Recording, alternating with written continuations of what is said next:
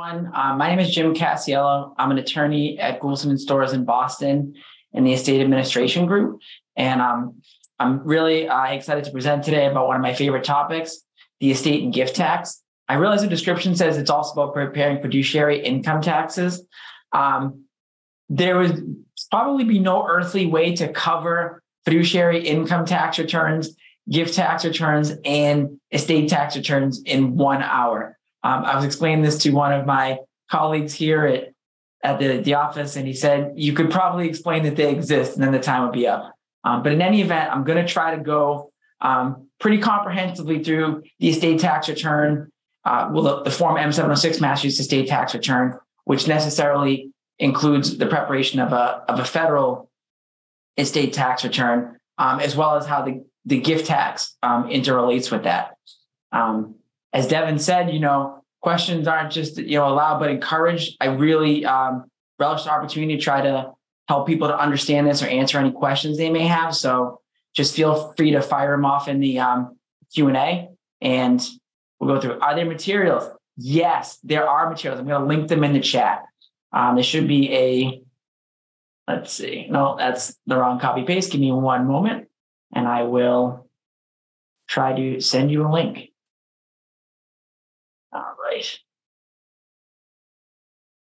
If you go to that link in the chat, you should be able to download um, a few different things. There are my, there's an outline that I prepared. Um, there's a sample asset list for what my um, sample decedent owns, and um, as well as some drafts of the actual, you know, model estate tax returns themselves. So I'll be sort of going through the outline, but I'm going to try to you know, look at this asset list as well as the returns themselves. So you can see how it it sort of goes together. Um, so with that said, you know, let me let me get it going. Um, so first, you know, I may need to send it. Okay, BBSF might have sent it again. Send it again. I didn't receive anything in the chat. How about? Oh, it's got to go to everyone. Sorry. Here we go. I used I've used Zoom before, I swear. How you should be able to get it now. I'm gonna guess that's a yes if no one says no in the Q&A. Okay, apologies for that. Um, so you can, like I said, you can pull down these materials and I'm just gonna start, you know, kind of walking through them. So, you know, firstly, you know, what is, oh wait, uh, someone has raised their hand. Non Saunders.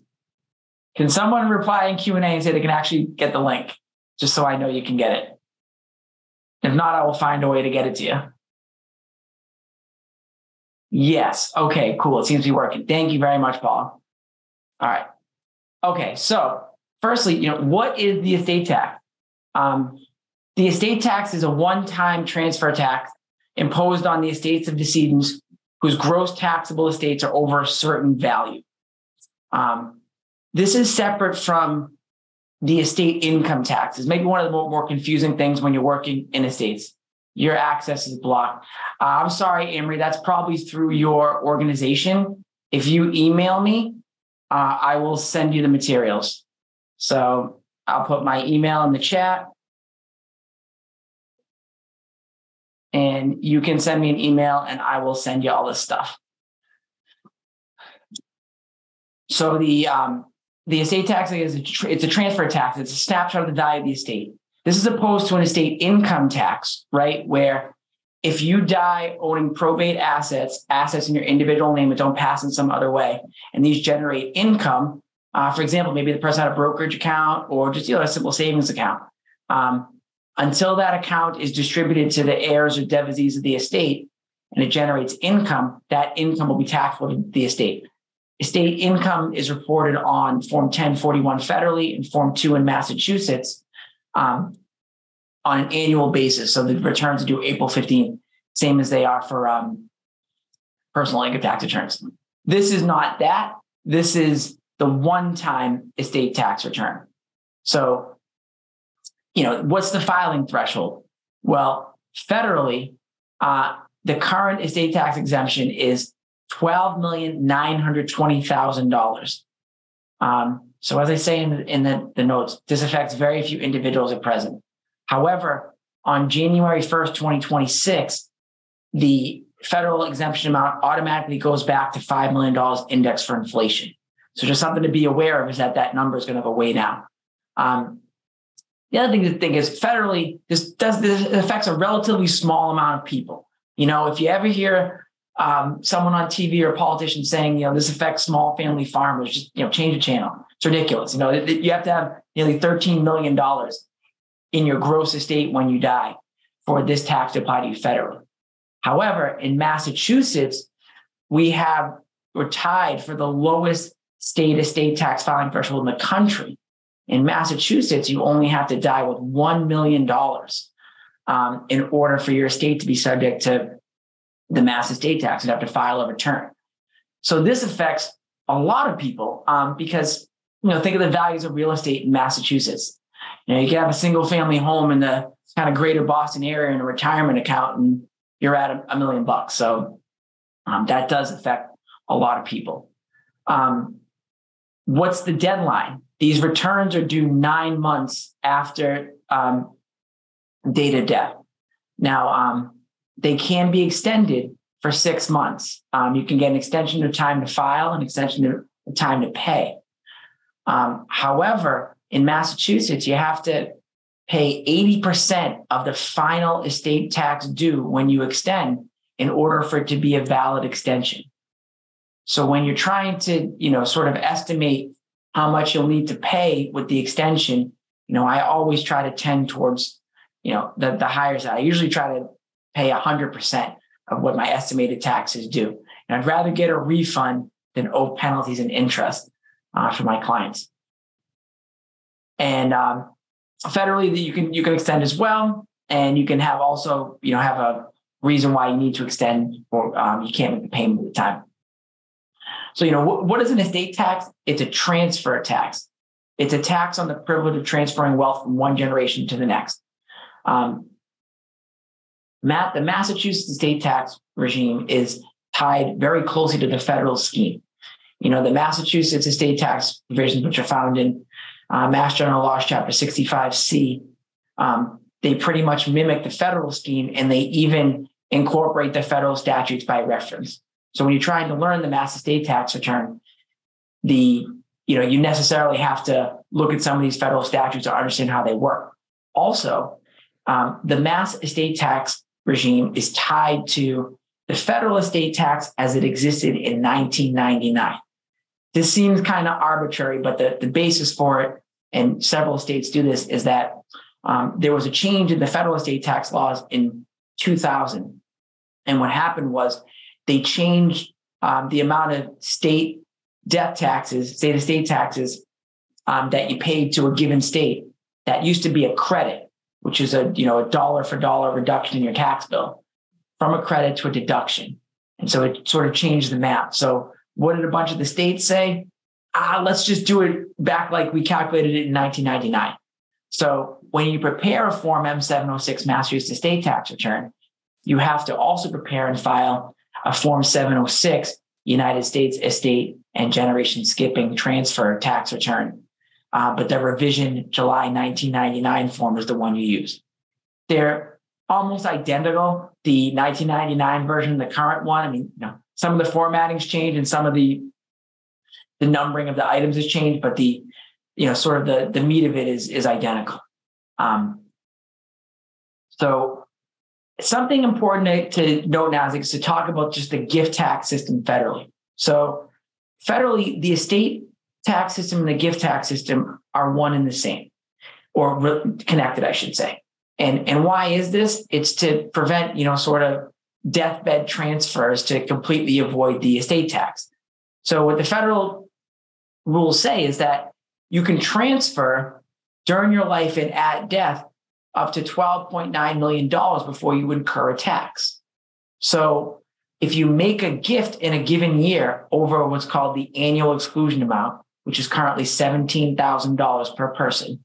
So if you make a gift to someone, uh, you know, including a, a child or a grandchild or something, for say, you know, $30,000, the, the law says you're supposed to file a Form 709 gift tax return with the IRS and you report that gift. If it was $30,000 of cash, you get to subtract out the $17,000 annual exclusion, and you've now made a $13,000 taxable gift. You don't owe any tax on this at the time. You're just reporting it to the federal government.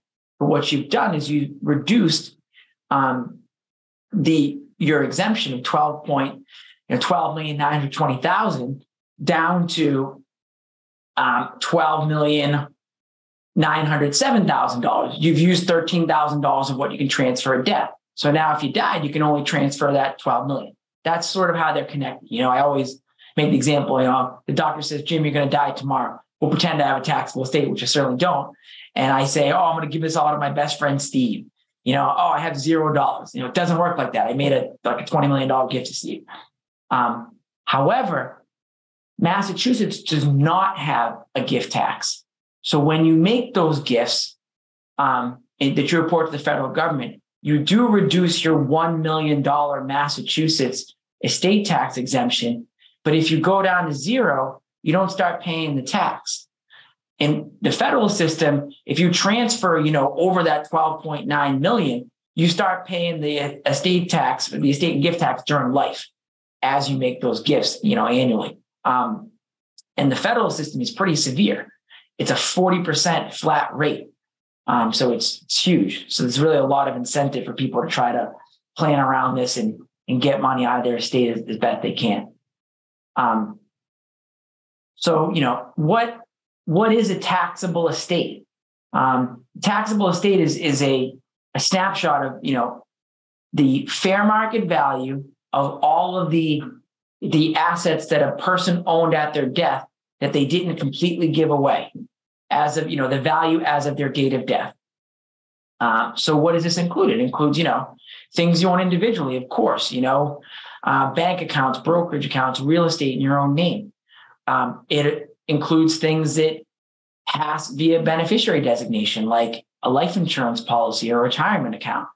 Um, it includes transfers into a revocable trust because that power to revoke a trust is considered, you know, essentially outright ownership. You could always just pull the stuff back out. So that's in your taxable estate. Jointly owned property is in your estate as well. You know, you have a joint account with a um, a spouse, a child, a friend, you know, business associate. You have to include that in on um, in your estate as well. Um, there's a good rule to note here, which is for jointly owned property. If you own property jointly with a spouse, you only report 50% of the value for your gross taxable estate. Um, if you own property jointly with anyone else beside the spouse, you include 100% of the value in the taxable estate. Now, these are so these are presumptions. So, especially in the scenario where a decedent owns property jointly with a, a non-spouse, you know, it may be that the decedent actually put all the money in there and it should be 100% theirs, well, as it is, or maybe they the other person put in half or all the money. And you can, you know, kind of rebut this presumption with evidence in an affidavit. No, you know, um, you know, John Smith, the decedent's best friend, actually put all the money in this account. It's a business thing they were doing or something. And so you would maybe include it as zero value. But that's just sort of important to, to know. Um, I put some notes in there about esoteric cases. There's one important to remember called Gallenstein. Um, so for property interest purchase pre 1977, if the first to die spouse provide 100% of the consideration, 100% is reportable on the first to die spouse's estate tax return. So you want to look for that one with usually older real estate is where you see that come up, where you know um, a couple people purchased it, you know, uh, a long, long time ago. Um, and so I go through the schedules here in the outline of, you know, where you report it. So there's the different schedules for different types of property on the return. Schedule A is um, real estate. Schedule B is stocks and bonds. Schedule C is mortgages receivable, uh, notes and cash owned by the decedent. Uh, D is life insurance. E is that jointly owned property, as we said. Um, Schedule G is a big one. This is called transfers um, during the decedent's life, including retaining life interest and assets and trust, right? So this is your revocable trust. Um, you may have encountered in your time, um, the the deed with a with a life estate, you know, parents grant their property to their children, but they reserve a life estate, the right to live in that, usually the family home for the remainder of their lives. You know, your ungrateful children can't kick you out. I have small children, so I'm very much on the side of parents now forever. Um, and in that case, you transfer property away. The the children have a you know a vested um, remainder interest in the, the property, but the the parents have the present you know income interest, the right to live in there. That's a transfer with the retained life estate under um, section 2036, the Internal Revenue Code. So that's includable in the um, the life tenant's estate. And this can be a good thing because of the step up in basis rules. Um, and then you have G, which is general powers of appointment.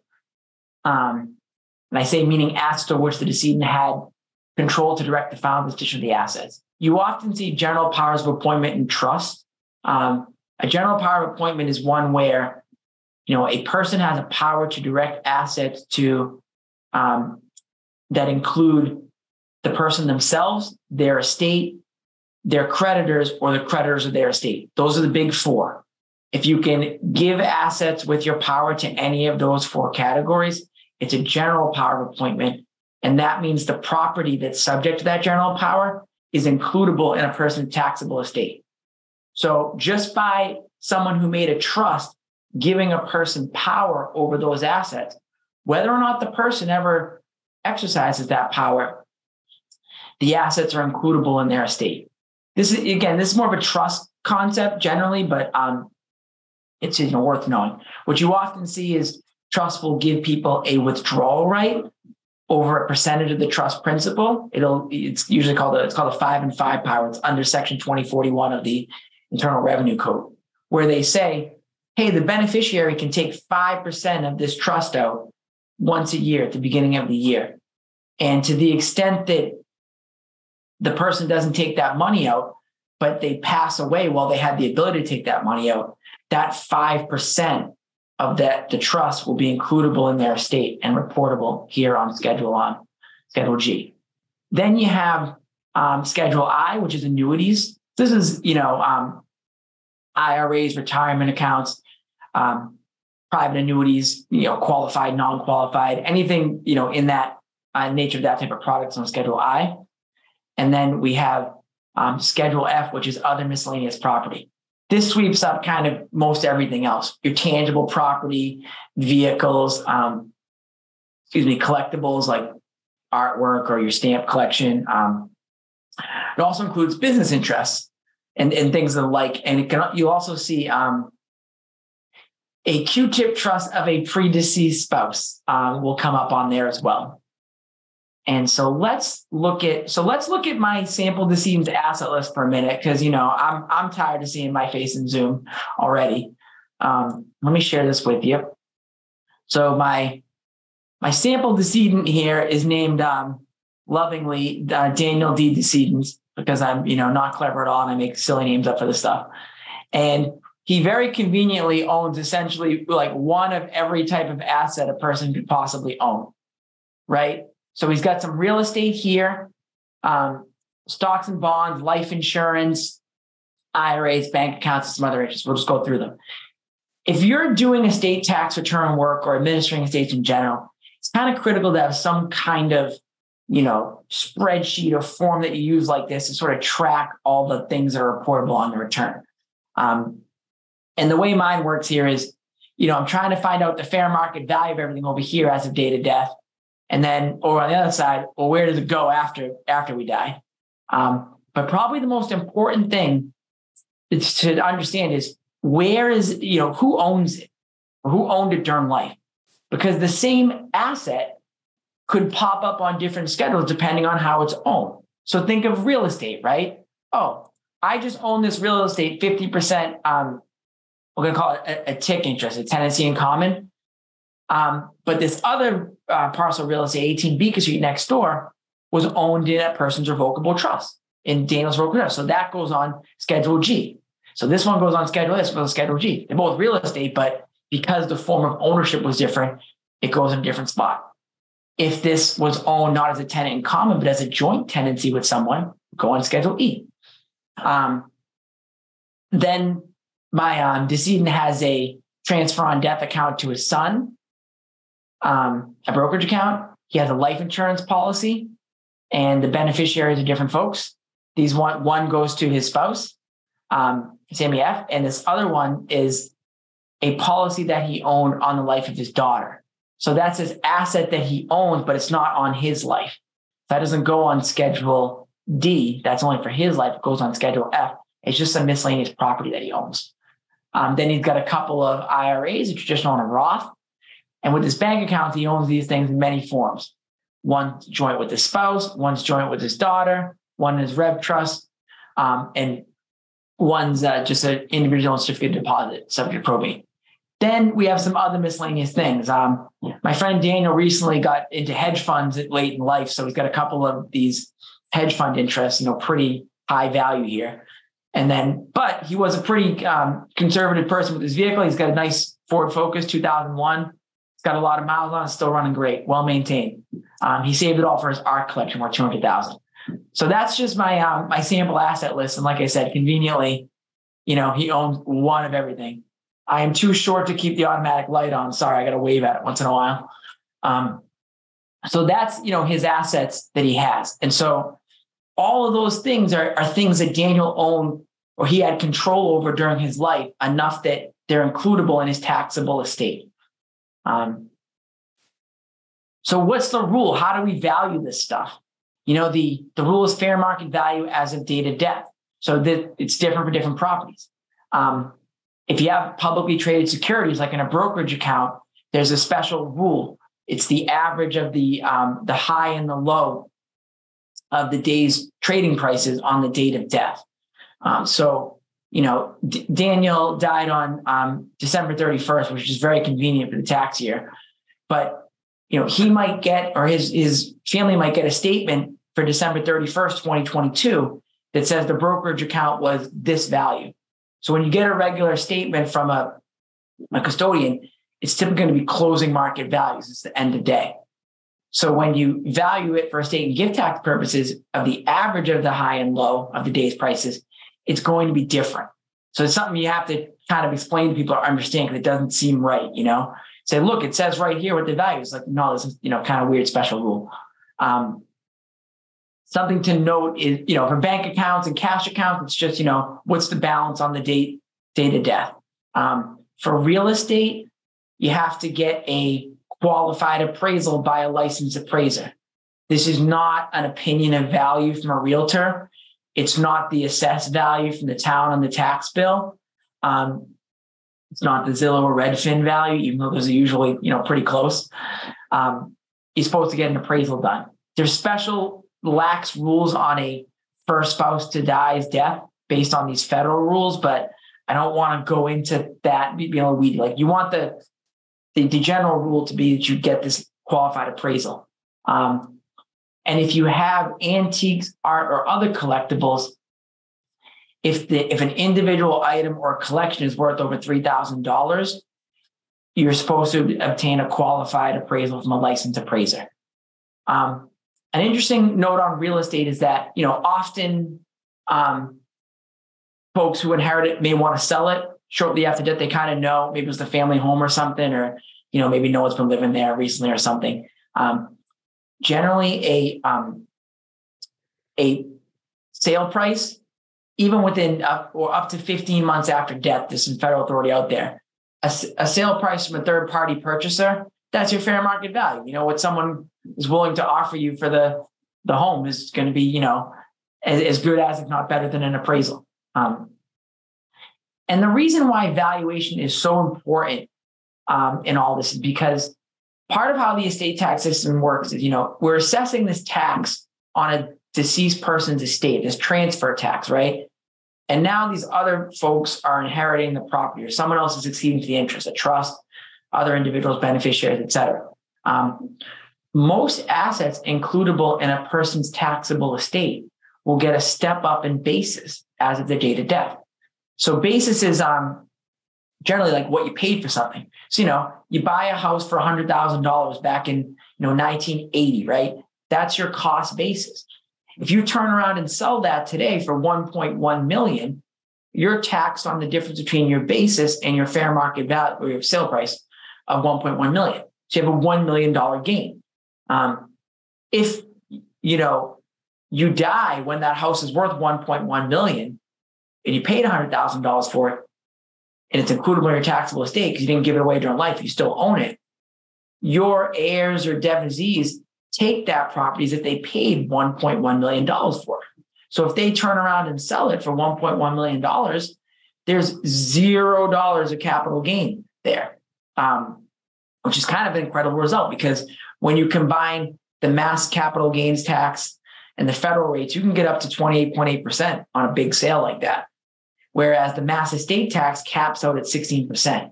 And usually it's, you know, more like a 10% or so um, rate. Uh, let's see.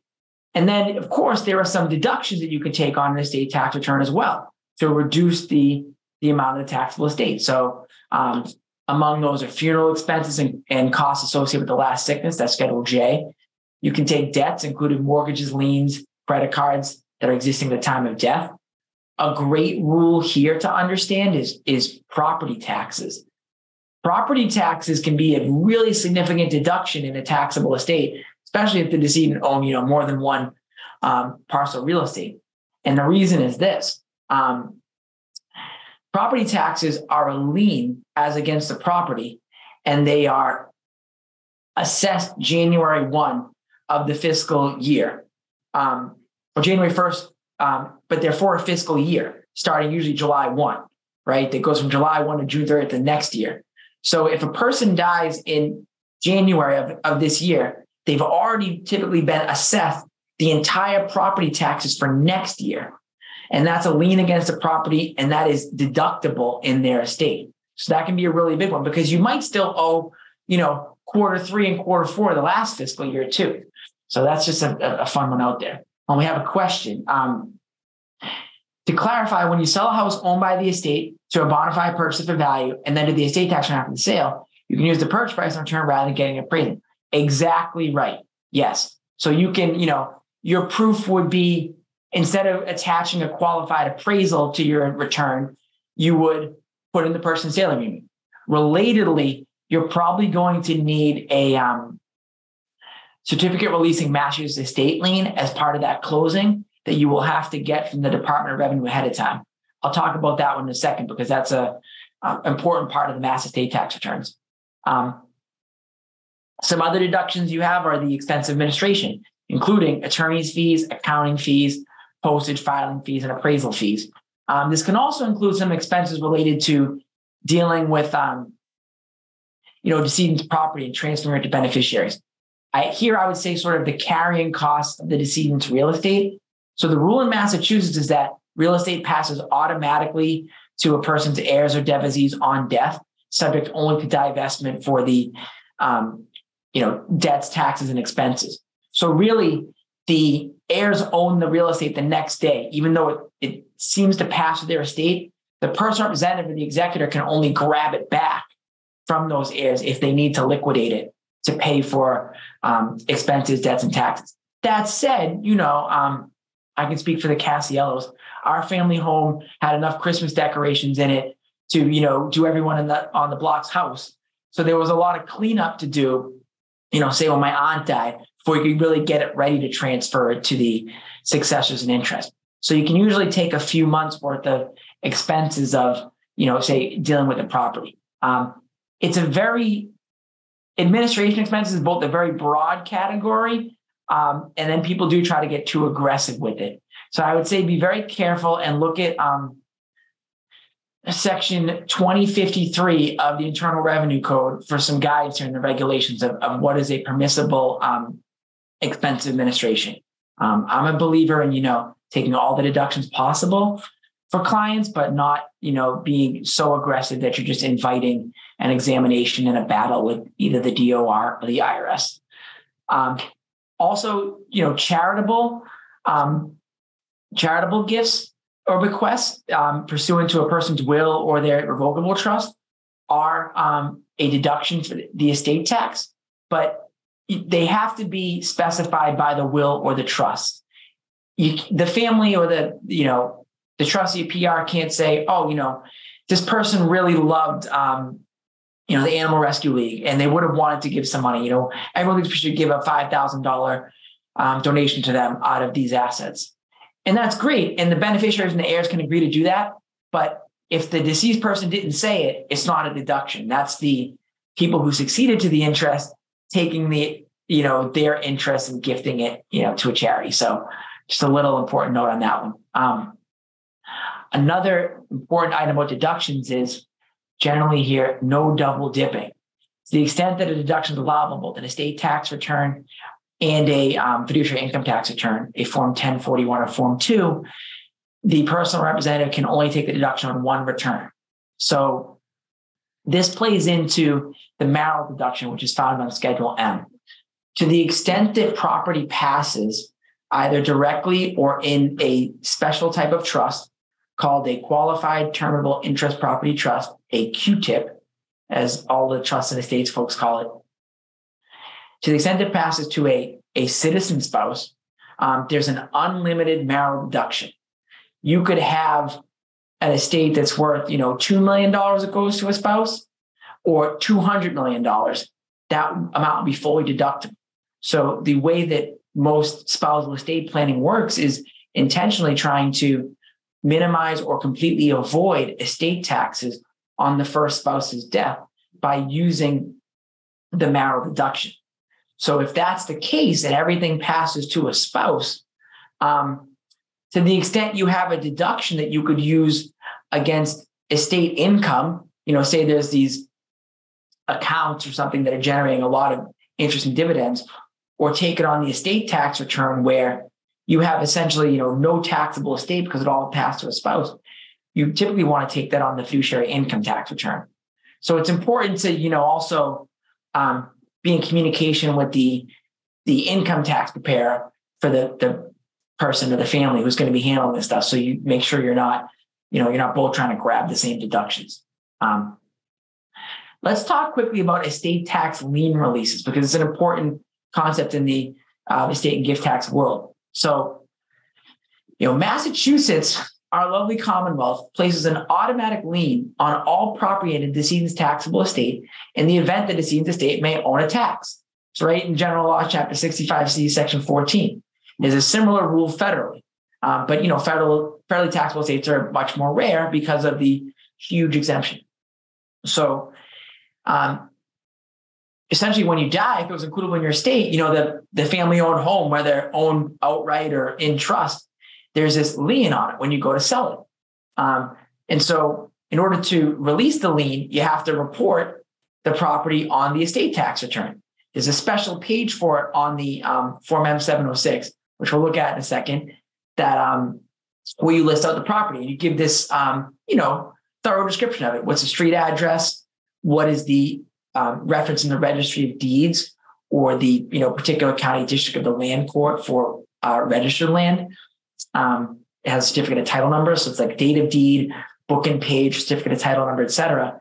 And then when you file the return and the return is accepted as filed, um, the DOR issues you these certificates releasing Massachusetts estate tax lien. You can take these, you record these in the registry of deeds where the property lies, along with the death certificate, and that serves to release the lien. If the estate is under the million dollar mass filing threshold, you can provide an affidavit, either the person representative, maybe it's the trustee of the trust that owns it, or what's called the person in possession. You you didn't have an estate, uh, probate estate, but it went to a joint owner, you know, they're the ones making the affidavit. But in any event, just says, you know, I certify under the pains and penalties of perjury that no, um, the decedent estate did not require a Massachusetts estate tax return. You record that with the death certificate and it releases the lien. Um, so you, the question was asked, it's a good one. What if they want to sell the estate for the sell the property before the um, estate tax return is filed?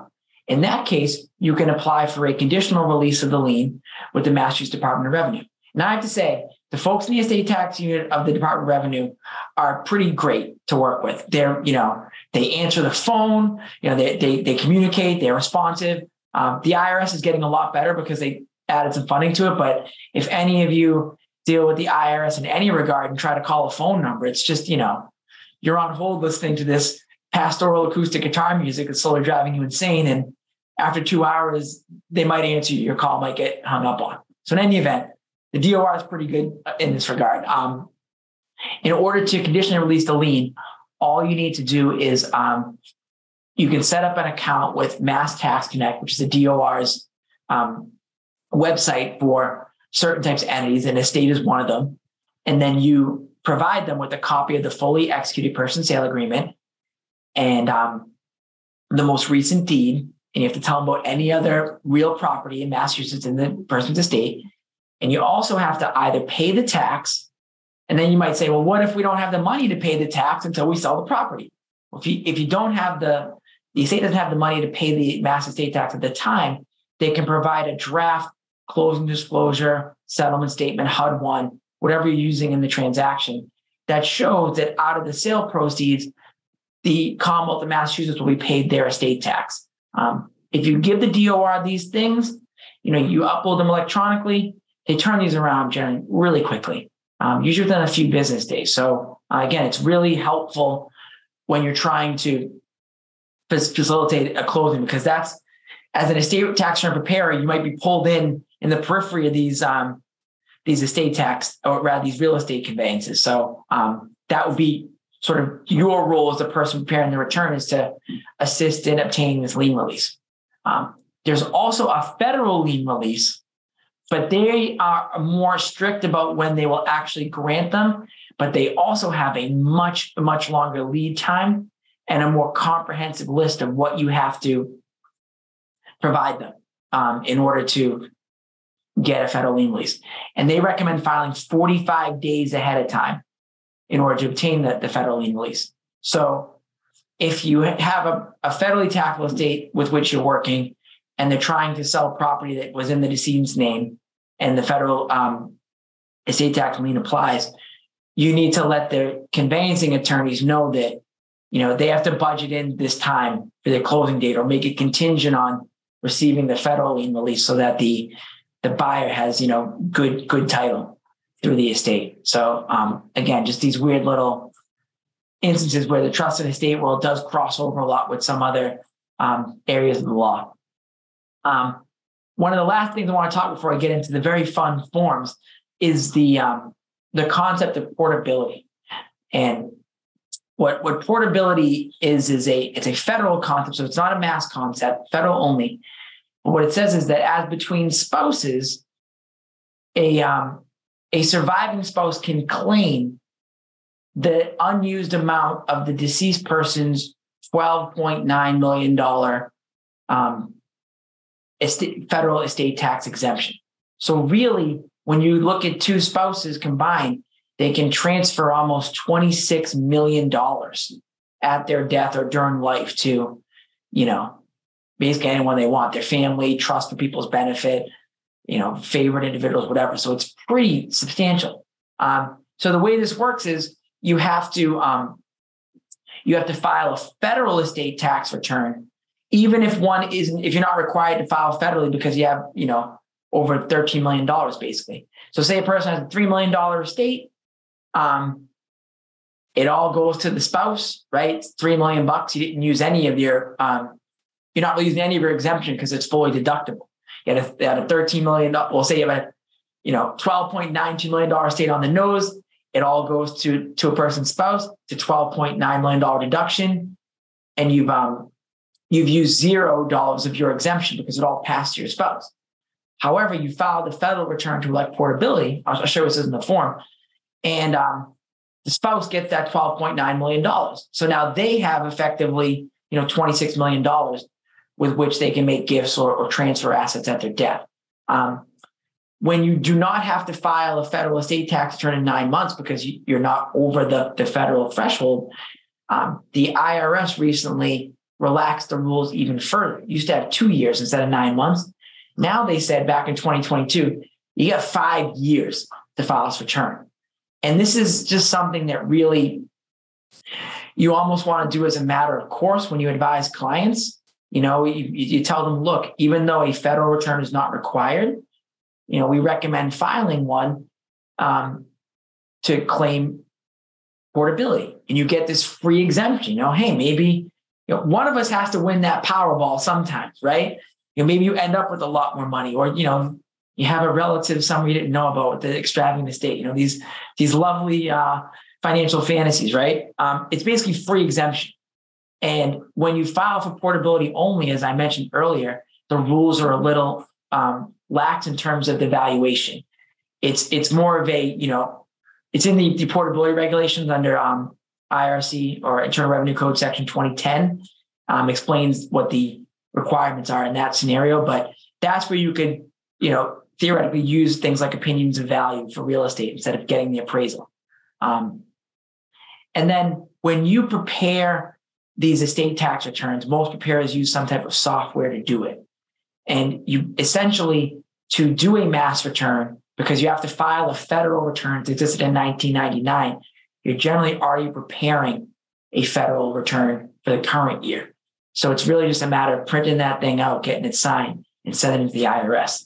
You know, it's like again, it's free exemption, so you might as well use it. Um, that said, a client say, "No, I really don't want to do it. I'm trying to keep, you know, my costs absolutely." But you just want to say, you, you know, I offer this to you, all this free exemption, in the event they are that you know lucky lottery winner. Um, that said, let's let's look at the returns themselves and see, you know, how they work. And I'll show you the mass form, but honestly, the mass form is, you know, a, a typical ugly Massachusetts um, tax form, and it like so here, and it doesn't um, move to the middle, so I don't look I'm looking at you guys sideways. And it really just summarizes what's on the return in the back. So, you know, here's your deceased person. I'm the preparer. And there's some questions you have to answer on these returns. And they're really trying to get at things like, you know, do you have an interest in properties that you transfer away? Did you gift away things during life and take a discount and say they were worth less than their actual value? Um, there's concepts like that in the trust planning world, but you know, a little outside our scope here. And then look, it's repeating what we have here: the real estate, the stocks and bonds, et cetera, um, the total gross estate, and then the deduction. Here's the good stuff here. Here's the CUP 1999 revision. Um, and here we have line one, which is our total gross estate. And then we have our total allowable deductions, which I got down to exactly a million bucks, which is magically, right? The amount um, you can die with in Massachusetts before you have to pay an estate tax. So that's generally the goal. We want to get exactly a million bucks because you want to, um, you theoretically want to use that exemption the mass because it's not portable. We want to make sure that that actually gets to um, usually a trust for the benefit of family members or just you know outright to someone because it can't that cannot be transferred over to a spouse magically. You know, you just can't. There's no portability in Massachusetts. Um, then you go through and there's all these questions again where it asks you. Um, oh, sorry, I breezed by here. You know, did you ever file any gift tax returns? No, because you got to report those gifts. That's part of your estate tax if you did do lifetime gifting. Um, was there insurance on the decedent's life that's not included in the gross estate? So a common technique is people make irrevocable life insurance trusts. Um, so there's insurance on your life, but it's purposely not in your estate. So you might tick yes. And you have to explain these things to the tax authorities. You know, any trusts you created, did you own any businesses, et cetera. Um, you get the same recap that you saw in the mass return. And then you go through your schedules, right? So schedule A, real estate. You know, I tried to give you you guys here the um the thorough um descriptions that I use. You know, there's pretty robust instructions for Form 706 federally, and that's sort of what you want to use. And something, you know, absolutely essential to, you know, recall here is that you um you need to have the statement for any position you're taking on this return. You know, client sends you an email, yeah, this much was in the bank account at date of death. And so you say, thank you kindly. Can I please have a copy of that statement? You know, because you want to be able to provide that to the DOR, the IRS, as proof of, you know, where that position came from. So, okay, we have schedule A on our real estate. This is our 50% tenancy and common interest. Um, for Schedule B, we'll see attached. We had this Fidelity brokerage account which is transfer on debt to, to Samuel's son. And so I, I do a valuation report. I have software that does, if you can do it manually, that does that high and low of the, the stock prices on a given day. Um, then we have mortgages, notes, and cash, which was my famous certificate deposit here for 12 grand. Now, Schedule C instructions say you don't have to provide a statement. So I said, get that bank account statement. They don't ask you to provide it, but they certainly will in an examination. So you do want to have it, but you don't have to put it in the description. These are the weird little idiosyncrasies of, um, you know, really trying to do it precisely. Schedule D is insurance on the decedent's life. So this $25,000 John Hancock policy. Remember, he also owns a policy, but it's on the life of his child. So that's not on his life. You know, life insurance, not on Schedule D. That goes on Schedule F. Schedule E, we have jointly owned property. So he owned this um, account with his with his spouse, Sammy's spouse, for thirty thousand dollars. But look down here, amount included in the gross estate only fifteen grand. Okay, this is important for getting the filing threshold. If a person had um, 1.8 million dollars, right, in their gross estate, line one, but everything was well, everything they owned was jointly with their spouse, then it would really only be $900,000 was reportable. They wouldn't have to file a mass estate tax return. So that's the thing I want you all to remember from that is this thing, is the software or, or you cut in half. So this is Schedule E Part One, probably with a spouse. Part Two, all the joint interest. This is the account with the daughter. We fully include that because the presumption is um, if you own things jointly with a non-spouse, you got to pick up 100% of on the return. Then we have miscellaneous, uh, schedule of miscellaneous property. Here's where my fancy venture fund stuff comes in. Um, the art collection, my lovely Ford Focus, and that life insurance policy. Kind of like everything else that's swept in here. Then we have Schedule G. This is going to be things that I said transfer where you retained an interest in it, or where um, you, tr- you transfer to a revocable trust. So here he put some assets in his trust. He put his property 18 Beacon Street in there. He put a money market account in there, and he had one of his um, hedge fund interests in there. And so, even though these would normally go on different places, they're all on Schedule G because it's who is the owner, you know, like a form of ownership as of date of death.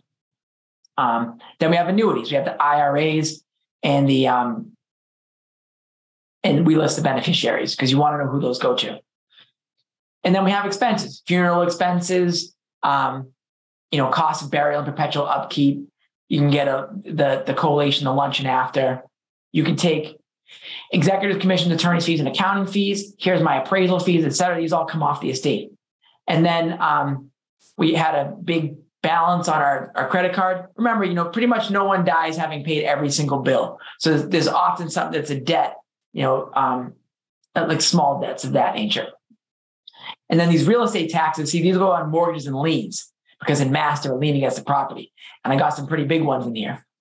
Um, and then we have Schedule M, which is the bequest of surviving spouse. So this is two parts. The top part is for, well, sorry, the new returns, it's, it's um, they're split up. On the 1999, it's, it's all one box here.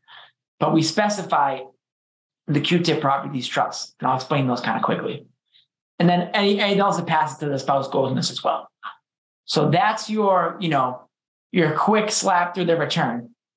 Mortgage on a real estate owned with a spouse. Can we deduct the entire mortgage amount? Yes. If it's like a joint and severally liable, correct. However, the rule is to the extent um, in, in that scenario, right? You report the full value of the um, of the property and then you take the mortgage as a deduction on schedule um, K up here, or L rather. Sorry, K. K2. So you can't do a net figure all the time to um, try to reduce the taxable estate. However, and I want to look this up, I think I remember it by heart. If you look at Treasury Regulation 20, uh, 2053 I think it's dash seven. It yes, that's the one. 20.253 dash seven. That's it. That's the rule for unpaid mortgages. There's different rules if the decedent's estate isn't isn't liable for it. So that's when you can use the net figure. Um, and let me just stop this. And one thing I also want to share with you for open up for questions is sort of how does this work in the context of trust? Because a lot of times when you have folks who have taxable estates, they've done some some trust planning, and the common formulation is that you, um, when a person dies, their their trust divided into multiple trusts um, to minimize taxation. So usually you have what's called a family, an exemption, or bypass trust, and what that typically says is put the maximum amount of money that I can put in this without causing any state or federal estate taxes. And that's based on how much money you give away during life. So in mass, you start with a million, but if I made $200,000 in taxable gifts, now I have 800,000. I can only put 800,000 in that trust. And then typically what it says is take anything above my exemption and put it in a trust that will qualify for the marital deduction, the unlimited marital deduction. That's a QTIP trust, right? And you have to elect QTIP treatment by actually ticking boxes on these tax returns. That's how you make the election. The rule on the QTIP says, great, we're not going to include this trust, or you know, we're not going to tax you on this trust when the first spouse dies. However, when the second spouse dies, we're going to look at the value of that trust, you know, what's left in it, and we're going to include that in your estate when you, the second spouse dies. So they let you defer the tax, but not necessarily fully avoid it. But if when the person died, the trust was $12 million, and then during the spouse's life, it's spent down to say $8 million when the spouse dies, the spouse includes $8 million. It don't include the, you know, 12 was worth when the first spouse died. Um, so looking quickly at um, my beloved asset list, I'm always trying to um, you know, kind of look at this stuff here. So I did a little example down the bottom of how, you kind of look at this. So of all, and this is over in my trust here, right? 11.5 million goes to this trust. Um, and then I take the, um, and then the probate assets go to the trust too, because that's a common formulation. Everything that's probate sent to my trust. And then I take out the expenses paid from it and I get 22.5 million to fund it. My exemption trust is only $190,000. You say, wait a minute, Daniel was, uh, was tight fisted. He didn't give away any, any money during life. But at his death, other people beside his spouse got money. His son got the brokerage account straight out. Um, his children got this IRA and his daughter got this joint account. So $810,000 here passed to people other than a spouse that uses the million dollars so we can only create a $190,000 exemption trust. And then above that, we made a QTIP trust. We made a mass QTIP and a federal QTIP. So what happened here was we used the amount, this was actually based on 2022 value, sorry. We used the amount between the mass exemption and the federal exemption because it's huge. It's like 12 million bucks, right? Oh, there it goes again. Hello. um, we use that we have like $11 million between the two. And so we, we can do a QTIP for mass purposes only, which means we didn't use a federal QTIP. We used our federal exemption. And so that trust is only includable for Massachusetts purposes when the second spouse dies. But the federal government doesn't get to count it. This one that's a mass and a federal QTIP, everyone's coming for that thing when the second spouse dies. That's going to be taxed in um, both for mass and for federal purposes. But remember, to the extent that something is taxed in a person's estate and it's not uh, an IRA or annuity or retirement account, it's generally going to receive a step up in basis. So the assets still in those QTIP trusts will get a step up either for mass purposes or for mass and federal purposes. So it's, you know, it the the way that the system works in mass and federally is we put all the burden of the tax on the estate. And generally the heirs now get this step up in basis and they can sell um, assets at no income tax um, if they sell them closely near death or with an incredibly reduced income tax than the deceased person would have received. Oh, I'm sorry, I prattle on. There's a lot to cover. Can you see now why I couldn't do 1041s at the same time or really go thoroughly through, um, you know, a gift tax return, which is has a lot of subtleties to it with um, how you allocate generation skipping, transfer, et cetera. Um, with that said, I'd love to open it up for any questions that anyone may have about any of this stuff. It can be collateral related. Um, you know, I love trust and estates and tax, and I'm always happy to share whatever I, I might know about it with other people.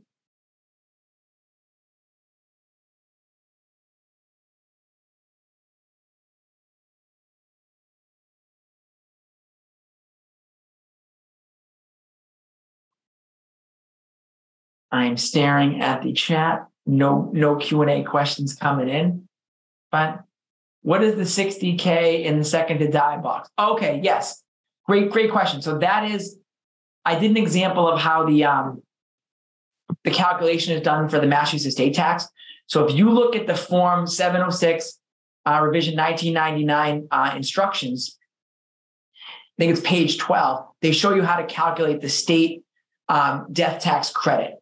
And that's how the mass estate tax is set. And what it says is take the adjusted taxable estate, which is the gross estate tax less deductions, and then minus 60K. It's just a totally arbitrary figure that you know Congress and the IRS put in there. So it's just part of how you do the math.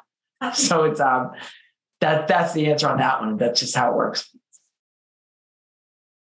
And then and of course, and oh, and, and to um the extent anyone else um anyone else's um, you know, link filtering at their office blocks Google Drive where I sent those materials, please feel free to just send me an email and I'll, I'll email them to you. I have the same thing at my office. I can't download stuff from my own Google Drive or, or Gmail. So I totally get it.